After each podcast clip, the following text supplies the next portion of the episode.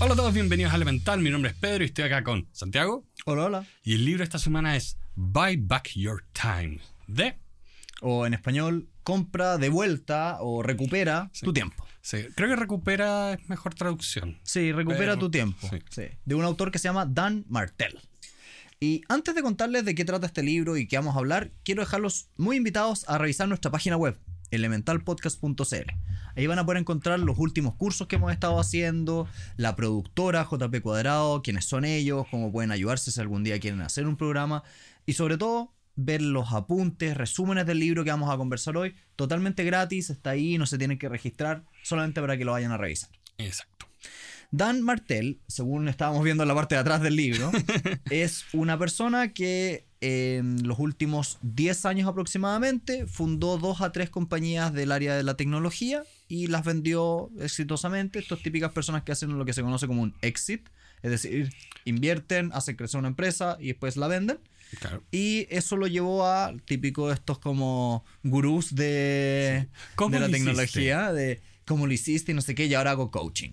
Sí. El tema es que, afortunadamente, contra todo pronóstico, este es de los pocos libros que yo diría que no es tan basura como podrían ser otros libros sobre este tema. Sí, es un poco eso donde las competencias que usó para hacerse rico y famoso no son necesariamente las competencias que te hacen escribir un buen libro.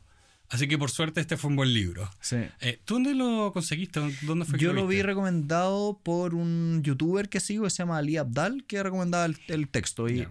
y más allá de eso, resonó muy bien con la etapa en la vida en, cual, en la cual yo estaba, por lo menos el título. Porque, ¿cuál es un poco la tesis principal del libro? Sí, que tengo que decir, para mí esto fue lo más grato, porque por lo menos como yo juzgo los libros es, oye, ¿qué es lo que quieres hacer y qué también lo haces y para quién?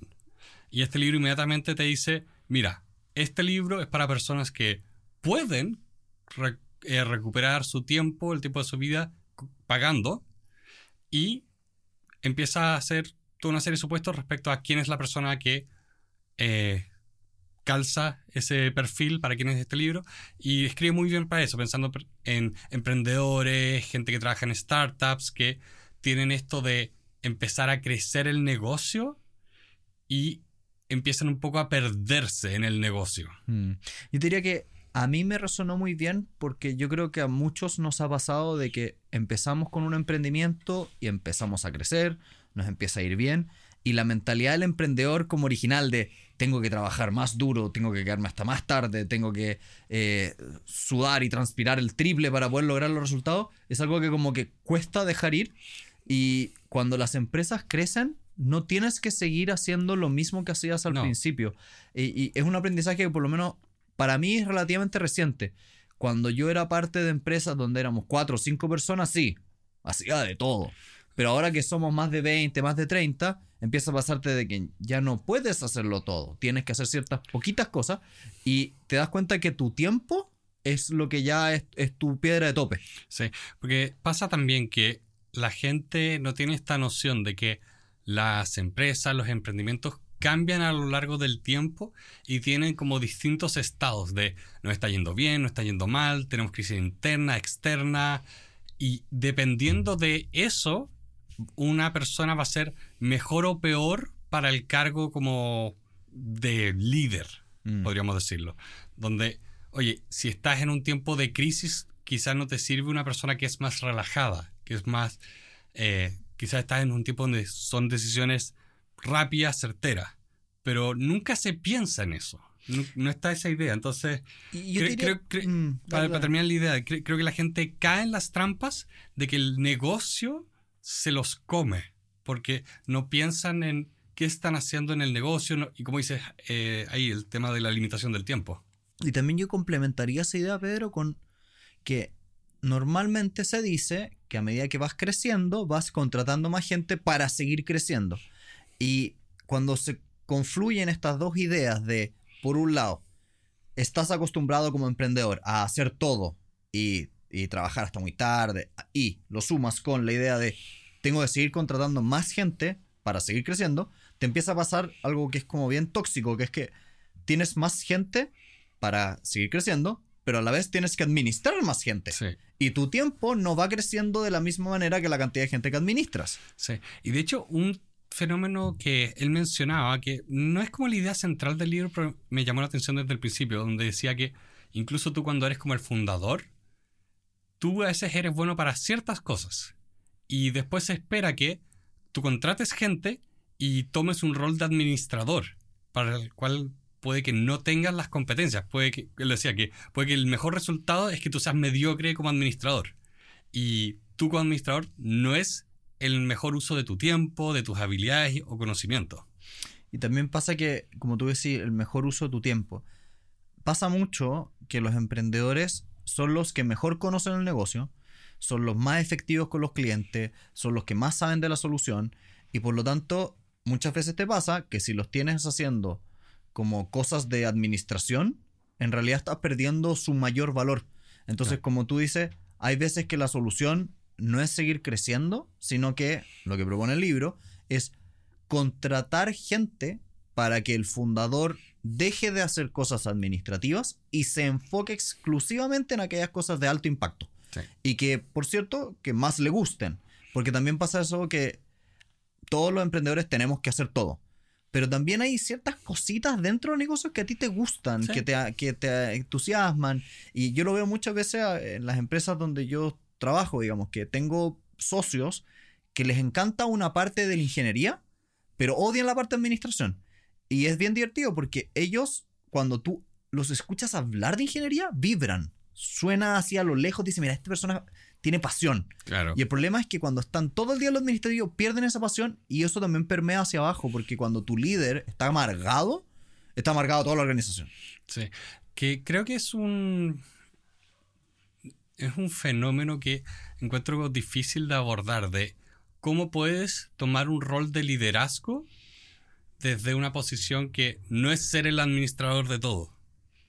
¿Cómo logras cu- cuidar esa, esa ventaja única que tú traes al lugar de trabajo sin necesariamente de- dejar como un rol de liderazgo? Que Mm. rol de liderazgo exige la gran mirada, como que te exijan administración. También o, o romper el mito de mientras más negocio, más ocupado tienes que estar. Se puede, y aunque suene raro, ser el fundador y dueño de las empresas más grandes del mundo y tener tiempo libre. Sí. ¿Y cómo se logra eso? Armando una organización inteligentemente. Y un poco lo que trata este libro es eso, es decirte, ¿cómo soy yo capaz de? Él, él habla del principio de auditar, transferir y llenar. Es decir, ser capaz de ir viendo una especie como de auditoría de todas las cosas Sí, que estás analiza haciendo lo que haces. qué puedes transferir y con qué puedes llenar el tiempo que transferiste. Y personalmente a mí me gustó harto este libro porque estoy en esa parte de mi vida donde empiezo a decir, tengo muchas más cosas en mi plato de lo que alcanzo a hacer y por lo tanto es muy inteligente contratar gente para que me saque cosas del plato más que para seguir creciendo sin quitarme, o sea, agregándome más tareas y más cosas por hacer. Sí, que ojo que me gustó también lo, la implicancia de este tercer principio, de que decide con qué vas a rellenar ese tiempo. Porque pasa mucho donde uno eh, automatiza cosas, te hace más eficiente en ciertas tareas, pero igual llenas tu día de cosas por hacer. Entonces acá te dice, ten intencionalidad en qué vas a rellenar ese tiempo. No te hagas más productivo para trabajar eh, la misma cantidad de horas. Puedes hacer otras cosas que te, eh, eh, te hagan más rico, como no solo monetariamente. Eh, creo que eso es muy potente, de ten una decisión consciente respecto a, ¿qué, qué quieres eh, reducir? ¿Cómo lo vas a hacer? ¿Qué vas a hacer con ese tiempo que recuperaste? Que, ¿Sabéis lo que pasa? Y no lo dice el libro con estas palabras, pero cuando uno tiene tiempo libre se aplica completamente la ley de Parkinson. Todas las tareas que tú tienes siempre, siempre, siempre van a llenar el espacio disponible que tienes. Sí. Ejemplo, si tienes 20 minutos para escribir un correo electrónico, te vas a demorar 20 minutos para escribir ese correo electrónico. Si por esas casualidades se libera la reunión que tenías después de eso y te queda una hora y 20 minutos para hacer el correo, te vas a demorar una hora y 20 minutos para hacer el correo. Sí. Porque hay una cosa como misteriosa en la vida de que como que si tienes tiempo, se alarga. Sí, eh, como que tú tienes que ser demasiado exigente con tus propias entregas si es que quieres que las entregas sean con anticipación. Sí. Si no, siempre terminas como llegando ahí eh, a duras penas. Ahora, para hacer este reemplazo y empezar a, a rellenar el tiempo inteligentemente, el autor va proponiendo ideas. Sí. Y yo diría así un pequeño comentario como de formato. Este libro tiene una cosa que me gusta cuando se logra bien, que es que te pone esquemas, siglas, dibujitos, Y el Pero- resumen al final del capítulo. pero son valiosos. Sí. Me pasa mucho que, que los típicos libros de consultoría que te ponen la matriz de no sé cuánto, de los nueve ejes de no sé qué. Usted no sirve nada. Es basura. Sí, bonita, todo lo que queráis. Pero realmente no me agrega valor. En cambio, en este caso en particular, y ¿sabéis dónde lo noto? En mis resúmenes. Cuando Pues, en mi sí. resumen le saco un- una foto y pongo la matriz, es porque encontré que era valiosa. Entonces, en este caso en particular, el, el libro como que te hace jugar y te dice, mira, intenta pensar al momento de ver si es que vas a contratar a alguien que te ayuda, piensa en dos ejes, las cosas que te generan dinero y las cosas que te generan alegría o que quieres seguir haciendo. Por ejemplo, si tú eres una persona que hace producción audiovisual, una de las cosas que tienes que pensar es, ok, ¿qué tipo de tareas me dan plata? Pero por el otro lado, ¿qué tipo de tareas quiero seguir haciendo y me entusiasman con la pega? Porque por mucho que quieras externalizar cosas como la producción misma, hay veces que esa es la parte que más te gusta del negocio. Exacto, y que no la quieres... eh, Si no, si no, como que te da un vacío existencial, Sí. no querés seguir haciendo el negocio. Sí. Es por, por eso es importante ent- entender qué te gusta hacer del negocio, cosa de que no pierdas eso que te motiva, que te entretiene intrínsecamente. O sea, yo edito estos podcasts y me encanta. Sí, Lo disfruto, no, no lo tercerizaría. Sí. Eh, y solo para la cámara, está... Uh, y puse la matriz. Ah, ahí está. Oye, ya que tenemos el libro acá, aprovechémoslo. Eh, Ahora, tal vez explica tú un poco cuáles son lo- los cuadrantes y los vamos revisando, ¿no? Sí, porque la idea un poco acá es tener primero el eje vertical de qué te da dinero. Y el horizontal es eh, como te alegra, te entusiasma, eh, que fue una de las cosas que, o sea, cualquier libro que me ponga una matriz a mí me va a hacer feliz, soy un ñoño. Eh, pero encontré muy interesante acá como eh, parte hablando de, ok, estas cosas que te dan poco dinero, pero te llenan de alegría, veámoslas como inversiones. Cosas que puede que a futuro te traigan dinero o que te traigan como una recompensa emocional. Tal vez podríais partir más, más, en, más en orden porque como te fuiste a un lado de la matriz que tal vez no se entiende tan bien la idea. O sea, por alguna esquina había que partir. No, de acuerdo, pero Da- dale, dale tú, dale tú.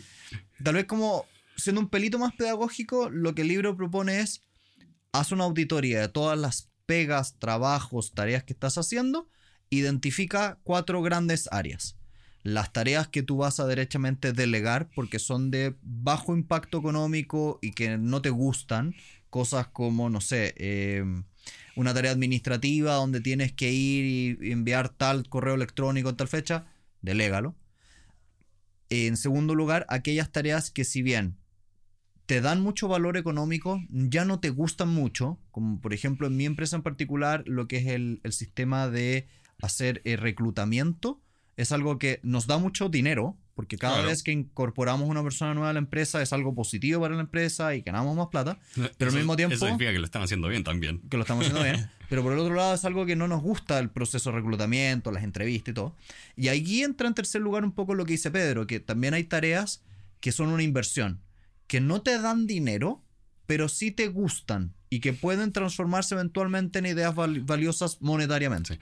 Me da risa ahí como pensamos de forma distinta, porque para mí una matriz, la gracia es que puedo partir desde cualquier esquina. ¿Ya? Tú sigues el orden de- del libro que también está acá en el resumen. Es que bueno, Sí, no, fue- curiosidad de... es que tal vez lo pensé un poco como, porque si no No, creo, creo que se entiende mejor como tú lo explicaste de cómo yo iba. No, puede ser. Y en cuarto lugar, como el cuarto tipo de tareas que te puedes encontrar cuando haces esta revisión de tu vida, es tareas que te dan mucho dinero y te gustan. Y que son teóricamente aquellas que- a las cuales deberías dedicarle la mayoría o todo el tiempo que puedas. Sí. Que me, me gusta mucho esto de darle un marco a la forma de pensar y de evaluar las cosas que realmente se pueda aplicar a la mayor cantidad de casos posibles. Porque, claro, este libro tiene la limitación donde tienes que ser una persona que es capaz de pagar por los servicios eh, que quieres tercerizar. Pero incluso tú lo puedes bajar un poco la escala del día a día diciendo, ¿sabes qué?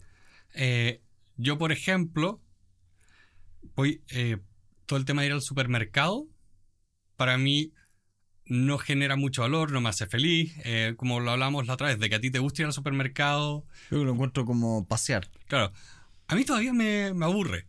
Cuando voy, mi, mi, cerebro le pasa una cosa extraña, como que se sobrecarga y entra en un modo bien particular. Ahora, este libro igual está un poquito más enfocado más que a tareas de la casa, se refiere a tareas del trabajo. Sí, sí, no, entiendo el foco del libro, pero siento que esta matriz es buena porque incluso ahí lo puedo empezar a aplicar donde me hago la pregunta de, a ver, ¿qué me alegra hacer? ¿Y qué me da un retorno eh, de las cosas que tengo que hacer? Cosa que puedo decir, a ver, ¿qué tercerizo? ¿Qué no? Creo, creo que se puede expandir un poco el uso. Mm. Como lo, lo, recomendaría como, mar, como modelo mental. Ya. Ahora, dos principios complementarios que son valiosos para esta toma de decisiones de qué quieres seguir haciendo, qué quieres delegar, son primero hacer como las paces con el perfeccionismo y segundo, cuando monetariamente te conviene. La primera idea es que normalmente cuando quieres delegar, uno de los grandes problemas que uno siente al principio es que la persona a la cual le vas a delegar el trabajo no lo va a hacer tan bien como tú. Y es probable que no lo vaya a hacer tan bien como tú. Y tienes o si lo hace no como te gusta. O no como te gusta, o no a la misma velocidad, o no el mismo entregable, etc. Entonces, el libro sugiere una cosa que me gustó, porque no era como tienes que entrenar a las personas. No, no, no. Tenemos que hacer un cambio mental. Tienes que empezar a aceptar que algo que esté 80% bien, no 100%, 80% bien, vale la pena, es valioso, es bueno. Y me gustó el foco porque nunca lo había visto puesto de esta forma. Como acepta que algo que está 80% al camino de lo que tú lo harías es suficientemente bueno como para que no lo sigas haciendo tú. Sí, porque pasa eso y yo lo he visto mucho en tu área, por las cosas que me comentas, donde el micromanagement es muy fuerte esa, esa opción de, no, no, muéstrame incluso el correo que vas a redactar al cliente que viene, si bien es nefasto, viene de una posición entendible, que es, eh, yo sé eh, que lo hago bien, o por lo menos yo pienso que lo hago bien, entonces no sé cómo lo hace la otra persona, así que quiero que lo haga como yo lo hago y por eso pues, estoy como buitre encima. Mm. Eh, pero esa es una mentalidad que nunca te va a liberar, siempre vas a estar amarrado a todas las cosas. Yo como que siento que esas personas tienen mucha dificultad para, por ejemplo, irse de vacaciones.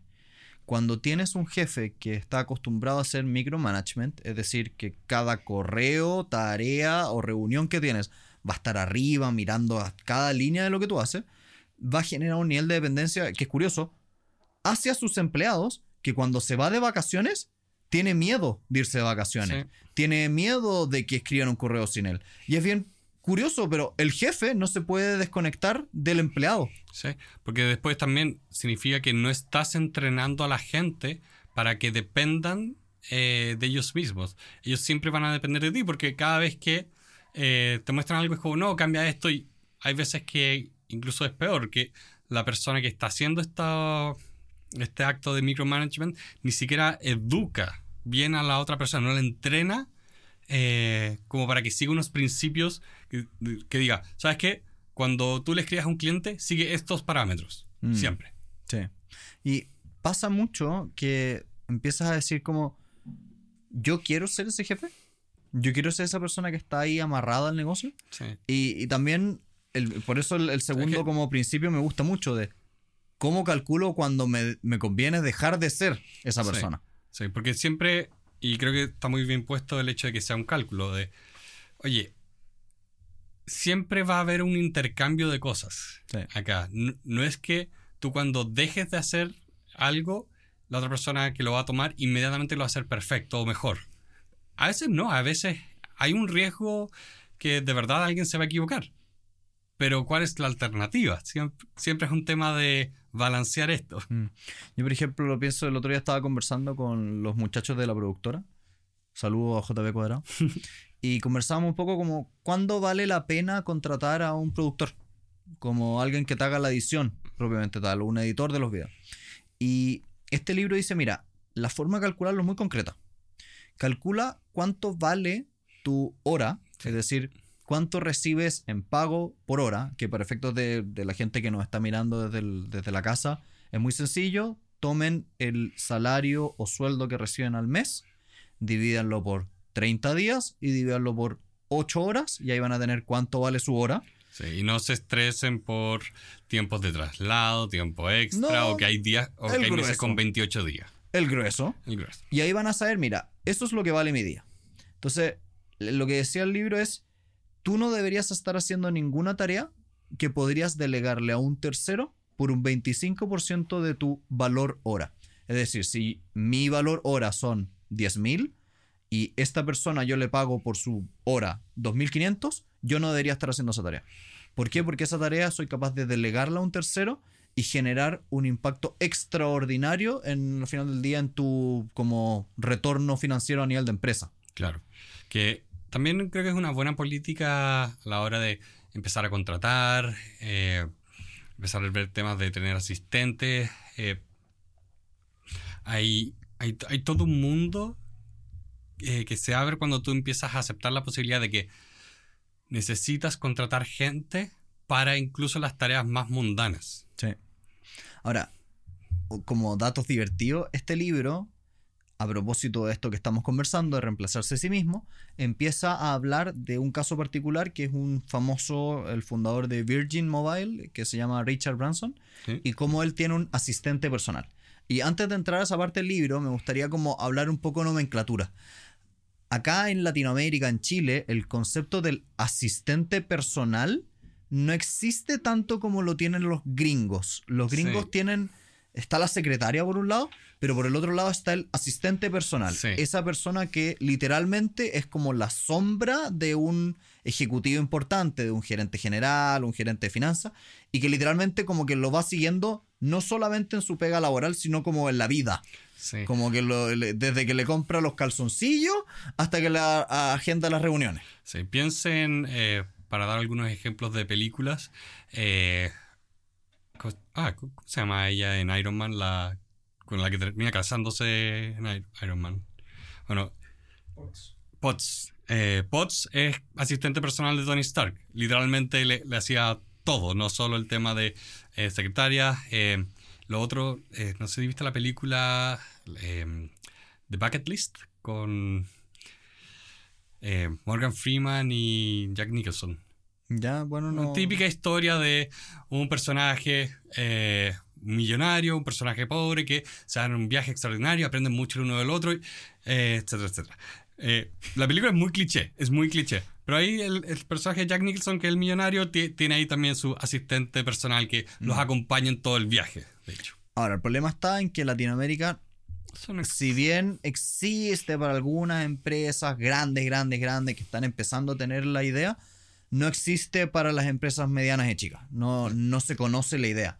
Y el problema está en que el autor propone que tú no tienes que ser el gerente general de una empresa multimillonaria para empezar a pensar en un asistente personal.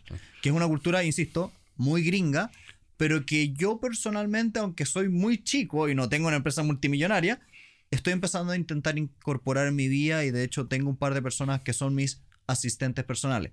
Ahora, es distinto porque no es mi asistente personal en el mismo sentido de que tienen los gringos, pero se entiende un poco la idea de que es una persona que te tiene que ayudar no solamente en un área de tu vida, sino en, ojalá en múltiples áreas de tu vida. Exacto.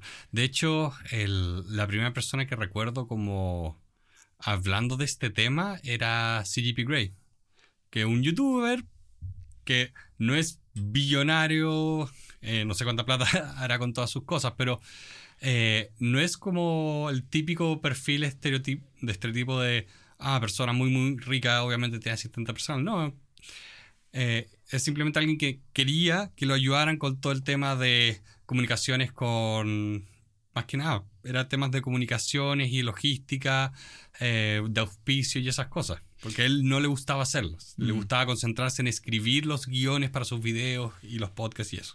Yo hoy actualmente tengo dos personas que son mis manos derechas en los dos, los dos grandes negocios que tengo y ha sido de esas decisiones que cambian la vida. Realmente he visto como un antes y un después en mi disponibilidad de tiempo, en mi posibilidad de hacer nuevos negocios, porque en la vida como que pasa mucho que uno se siente agobiado porque tiene muchas cosas por hacer y como decíamos hace unos minutos, empiezas a enfocarte en sacar tareas nomás, en tener una Sí. lista gigante de cosas por hacer y poniéndole check a todo.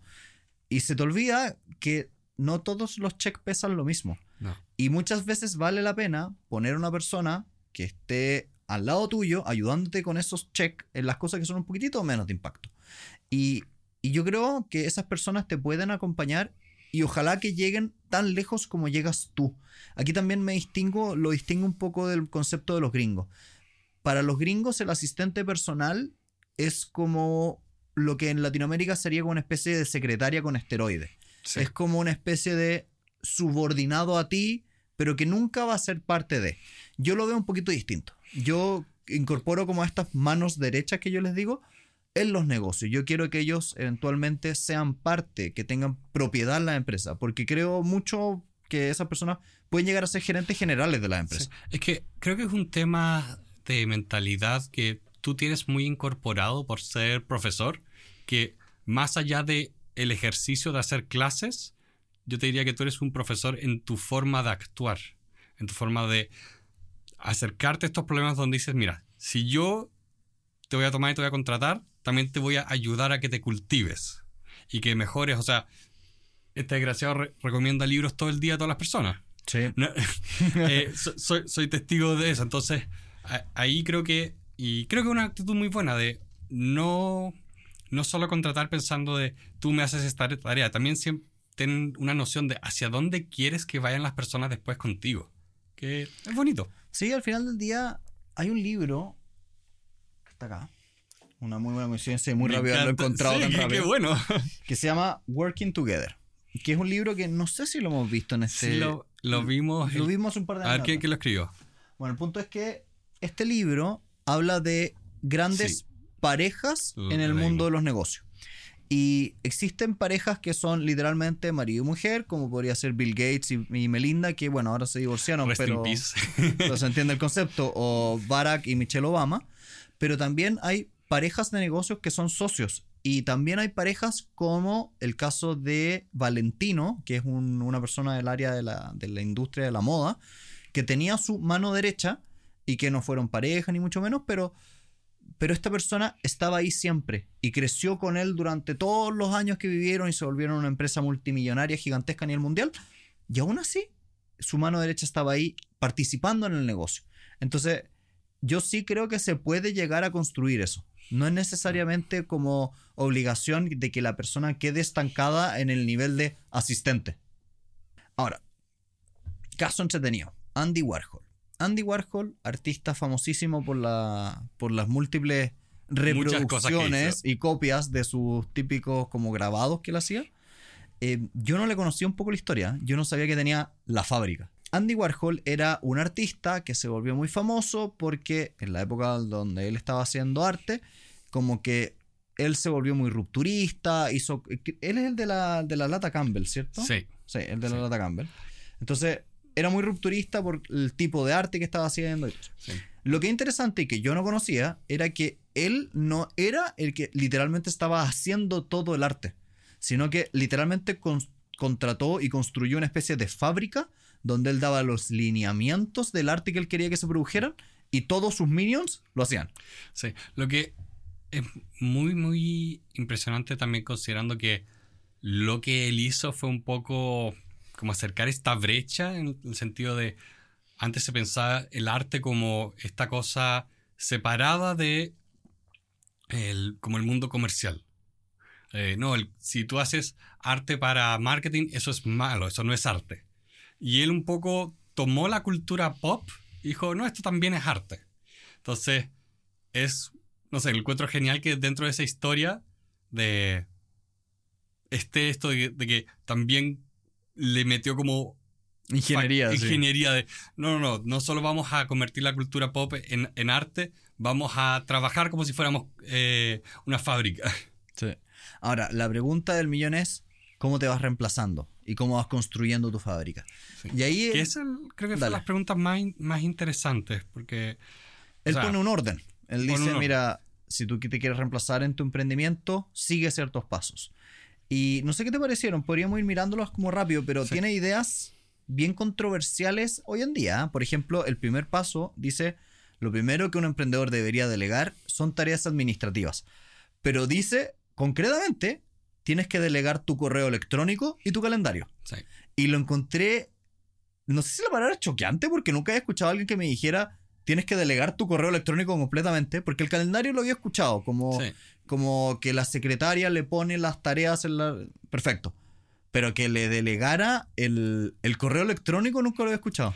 Es que pasa que el correo electrónico se convierte en este hoyo negro de tiempo donde no es necesariamente la mejor forma de comunicarse, la mejor forma de coordinar. Eh, pasa mucho donde en realidad no está el valor eh, en el correo electrónico. Hay excepciones, hay trabajos que sí, pero tú tienes que pensar, a ver, es eh, responder este correo electrónico el lugar donde está mi valor agregado como persona que trabaja acá. Mm. Y la mayoría de las veces no. La de problema es veces que- es como el ego de, no, tengo que ser yo el que escribe esto. Y es como... mm, Pero vaya eso, tú... Yo, a mí lo que me pasa, como que me choquea un poco esta parte, no es el hecho del- de lo abstracto, de que efectivamente revisar el correo es algo como un hoyo negro, pérdida de tiempo, sino lo que a mí lo que me pasa con una cuestión como más íntima, como que siento que que alguien me esté leyendo el correo me da como miedo que lea cosas que tal vez no sé si quiero que lea, pero en verdad después lo pienso y digo, ¿qué tipo de cosas van a llegar? Sí. Entonces, tal vez me pasa un poco desde como, desde que el correo siempre ha sido una cosa tan mía, que es como raro que, no sé, que alguien me lea los, los WhatsApp. Es lo mismo, como que, mm, sí, teóricamente no debería pasar nada, pero es como esa sensación medio incómoda. Sí, es que ahí es do- donde yo insisto un poco que est- esta idea del ego. De, tu ego está ahí viendo esta forma de comunicación como algo tan personal como parte de ti. Entonces es difícil desprenderse de eso. Yo tal vez yo te lo diría más que desde el ego, desde, por ejemplo, cuando yo veo mi correo, me llegan correos donde están las, los sueldos que le pago a la gente, cuando el contador me manda los sueldos. O decisiones como cuánto voy a cobrarle a un cliente. O decisiones de si vamos o no subirle el sueldo a otra persona. Entonces, ese tipo de comentario por correo es el que me incomoda un poquitito que llega como a los ojos de alguien así. Claro, es que es ahí es donde uno necesitas que la persona sea responsable con esa información o que esa información no esté en ese canal de comunicación. Sí, Tú que- tengas quizás dos correos. Pero es raro, ¿cachai? Sí. Ese, ese es mi problema. Como que eso fue lo que me costó un poco cuando pensé esto como, suena muy bien, quiero delegar todo mi correo electrónico para siempre. Pero por el otro lado están estas cosas medias incómodas. Aparte que acá Es que en Latinoamérica, Ve cuáles puedes delegar. el problema es que también acá en Latinoamérica pasa esto que, a diferencia de los gringos, el tema de cuánto gana cada persona, su sueldo, es una cosa mucho más íntima y más incómoda de conversar. Yo me he dado cuenta que en las empresas donde yo trabajo, yo le asigno los sueldos a las personas y me he dado cuenta que muchas veces entre ellos no saben cuánto ganan. Porque en Chile es poquitito tabú preguntarle a tu compañero de pega cuánto gana. Eh. Entonces, tal vez me genera un poco el ruido de quiero que esta persona que trabaja en la misma sala que esta otra persona esté viendo lo que gana. ¿Se entiende lo que voy, no? Sí. Eh, es un tema cultural. Es difícil. Sí, es difícil. Es, dif- es difícil. No es imposible, Y ¿eh? sí, y también cuando yo digo que se puede, tampoco quiero pretender que es fácil. Sí. Ahora, el segundo tema que también podrías empezar a, a- a- a- a delegar tiene que ver con entregables o el... Nosotros esto ya lo tenemos delegado en nuestra empresa, que es el típico proceso de onboarding. Cuando contratamos a alguien nuevo en la empresa, a esa persona se le entrega un computador nuevo, se le dan credenciales, se le hacen capacitaciones, se le hace el contrato y todo ese proceso ya hoy está casi 100% eh, externalizado en personas de nuestro staff. Y yo di ah, que efectivamente chupa mucho tiempo, sobre todo Sí. cuando estás creciendo mucho como empresa. Sí, a menos que... Es que este es el tema, a menos que tú tengas una forma particular, propia de hacer algo, eh, todo se puede tercerizar. Sí. O sea, hay, hay empresas que tercerizan las áreas de contabilidad, contratación, eh, incluso áreas que uno dice que son muy sensibles, pero se pueden tercerizar.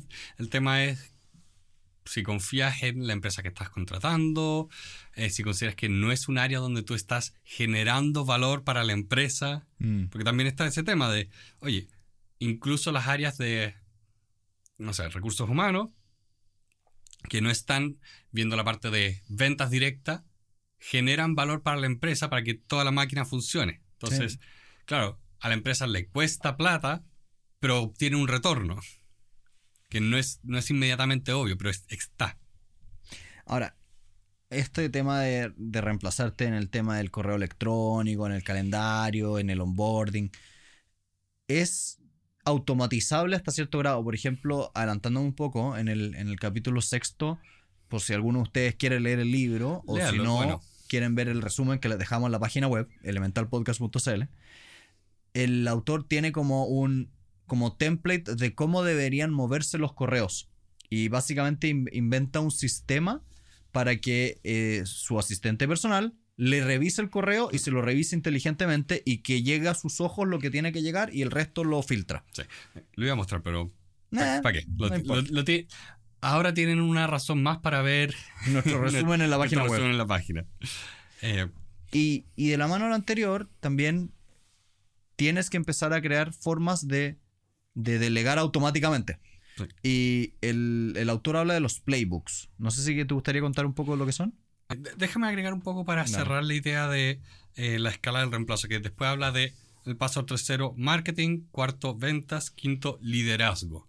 Entonces, un poco para que se hagan la idea de que acá la idea es partir con las cosas más sencillas y empezar a agregar estas cosas que pueden ser más delicadas todavía, más importantes y termina obviamente con el liderazgo, que es como cómo te reemplazas de ti mismo como líder, que no es una decisión eh, poco común. O sea, imagínense cuando eh, Bill Gates dejó de ser el CEO de Microsoft. Eh, eso fue una decisión consciente y pasa en muchas, muchas empresas donde el fundador deja de ser el gerente general, CEO, to- todo el tema. Y a veces es porque se quieren dedicar a otras cosas, se retiran, pasan a tomar otro tipo de rol. Pero es siempre importante ahí cultivar a las personas para que tomen estos roles. Sí. Sí, sí, sí. Eso que tú dices. Ahí va a cerrar un poco la idea de la, la escalera antes de haber- hablarlo- hablar de los playbooks. Bueno, y para ir cerrando, ya que este libro tiene muchas ideas, pero queríamos enfocarnos tal vez en una última. em, el, autor dice, mira, en tu organización tú quieres delegar cosas. El problema es que delegar en sí mismo es un trabajo. Es decir, te demoras. Tienes que enseñar a una persona, tienes que capacitarla, cómo lo vas a hacer. Y él es un fiel creyente de dos grandes como conceptos. Primero, tener una especie de documento, idealmente en un documento tipo eh, eh, Drive, eh, tipo, ¿cómo se llama? Google Sheets, no, Google, Google Docs. Google Docs. Es decir, un documento modificable constantemente, un Word, y además una grabación en video. Y eso lo encontré novedoso porque nunca había visto eso en la vida real. Como que he visto que las empresas tienen manuales de procedimiento, pero nunca he visto videos de manuales de procedimiento. Yo sí los he visto. ¿Sí? Por desgracia. ¿Y son malos? Sí. Ah, mira. Por desgracia la calidad no es muy buena. Eh, de- Pero bien ejecutado debería ser una buena idea. Sí, no, bien, bien ejecutado lo es, pero pasa mucho donde la, eh, la empresa o no sé si ahorró en contratar a una productora o no contratar a una productora de frontón y lo hicieron de forma interna y no tenían las competencias. Entonces el video eh, queda un poco plano. Porque pasa esto, donde no porque tengas una persona de la empresa es un buen actor para un video. Entonces hay videos donde tienes gente, claro, que saben de lo que están hablando, pero son aburridos para hablar. Son lentos o malos o algo no calza. Ya, bueno, pero fuera Bueno, del mal del- ejemplo. Fuera del mal ejemplo. Sí, puede ser una, una buena idea. Yo creo que para mí O sea- lo importante es tener todas las opciones de desde video hasta manual hasta podcast, lo que, lo que sea, ten todos los medios posibles. Es que yo creo que lo importante es el fondo, es cuando tú estás creciendo mucho, necesitas que la capacitación hacia abajo no la hagas manualmente e idealmente que los que capacitaste capaciten hacia abajo. Sí. Y si logras armar ese sistema automatizado, te ahorras millones de millones de horas de trabajo. Sí, o sea, eso es literalmente las cosas en las que yo trabajo eh, y existe eso del que se llama entrenar, entrenar, entrenar al entrenador. Ya. Cosa de que tú vas, capacitas y esa persona va y capacita a otras personas. Cosa de que haya un estándar, que eso es lo importante acá, de generar un estándar de calidad. eh, cosa de que por lo menos el punto de partida sea bueno y después las personas lo lleven extraordinario. Ahora, este libro tiene como 250 Sí, páginas. este libro tiene 15 capítulos. En este episodio conversamos de 5 o 6. Si a ustedes les gustaría seguir viendo qué pasó en los otros capítulos y no tienen el tiempo de leerse el libro completo y nos están escuchando en Spotify o nos están viendo en YouTube, les estamos dejando de manera gratuita en nuestra página web un resumen de todos los 15 capítulos. No tienen que registrarse, no hay que poner el mail, no hay que hacer nada. Simplemente hay que meterse y leer el resumen.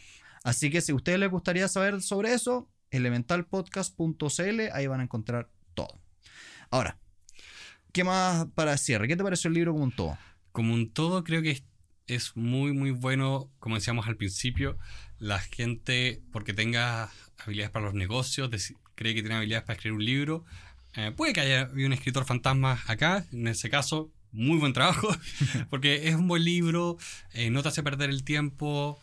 Eh, Está entretenido, Está están buenos los ejemplos. Están buenos los ejemplos. Eh, tiene la estructura de siempre, pero eso no es necesariamente malo si lo haces bien. El, es como el patrón no, no hace el cliché. El cliché es cuando ves el patrón y está mal hecho. Sí. Entonces, acá creo que está bien hecho. Y insisto, me gusta que defina muy bien para quién es este libro. Cosa que eh, no pretende ser la verdad universal y la panacea. Que, Mm. que es un tono que yo desprecio en muchos libros de como mm, gurú que vende bullshit. Eso me, me irrita mucho cuando lo leo. Así que, chiquillos, los dejamos muy invitados a seguirnos en las redes sociales, vernos en YouTube, escucharnos en Spotify. Si nos podrían dejar estrellitas, eh, corazones, eh, Lo que sea. likes, eh, manitos para arriba, lo que sea, muy bien. Pero tenemos que pedirles algo muy especial. Tenemos que dejar un emoji. Sí. Quiero el símbolo del reciclaje y un reloj. Así que si ustedes nos ponen un símbolo del reciclaje y un reloj en cualquier plataforma, sabemos que llegaron a este punto del, del episodio y que son de esos fieles seguidores que en verdad queremos seguir teniendo. Exacto. Muchas gracias por habernos escuchado el día de hoy y nos vemos la próxima semana. Adiós.